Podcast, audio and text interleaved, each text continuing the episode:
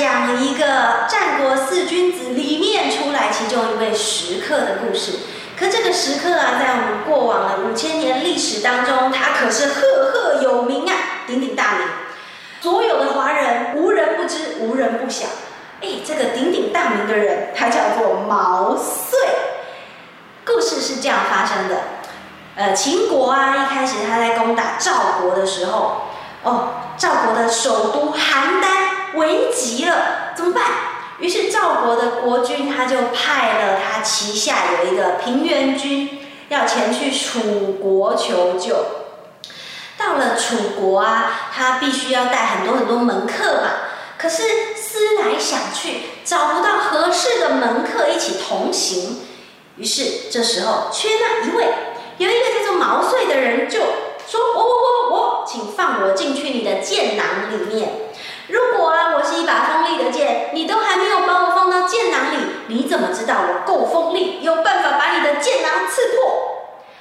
于是，这就是毛遂自荐的由来。可是这还没完，到了楚国之后啊，哎，平原君要说服楚王想办法救援赵国嘛，对不对？不然赵国就被灭啦。可是楚国啊，他其实也有自己的顾虑。于是楚王就啊想啊想啊想啊，这时候毛遂他又拔出他的剑。在楚王面前分析头头是道啊，还要这样这样挥来挥去。我不知道楚王是被吓到的，还是真的被他说服到的。总而言之，楚王就答应要出兵了。哎，这时候平原君顺利完成任务，回到了赵国嘛。呃，确实这次危机因为有楚王的协助哦，顺利击退了秦国。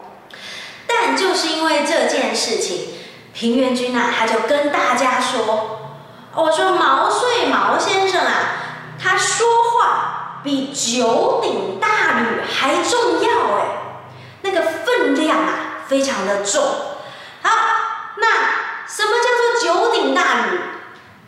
鼎啊，它就是以前呃，是拜拜啊，祭祀专门用那种三足鼎立的那个那个容器。”很重很重，一般人是搬不动的。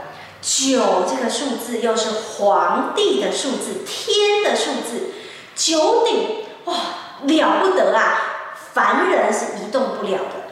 所以当人家说你说话竟然比九个这样子的鼎分量还重，那代表你厉害。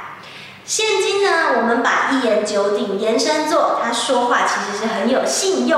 倒不一定是在说这个人说话很有分量，所以如果我们用现代的方式来造句的话，嗯，他说话都非常的中肯，也一言九鼎，凡是说到必定做到。这是今天一言九鼎加毛遂自荐，我们下次见，拜拜。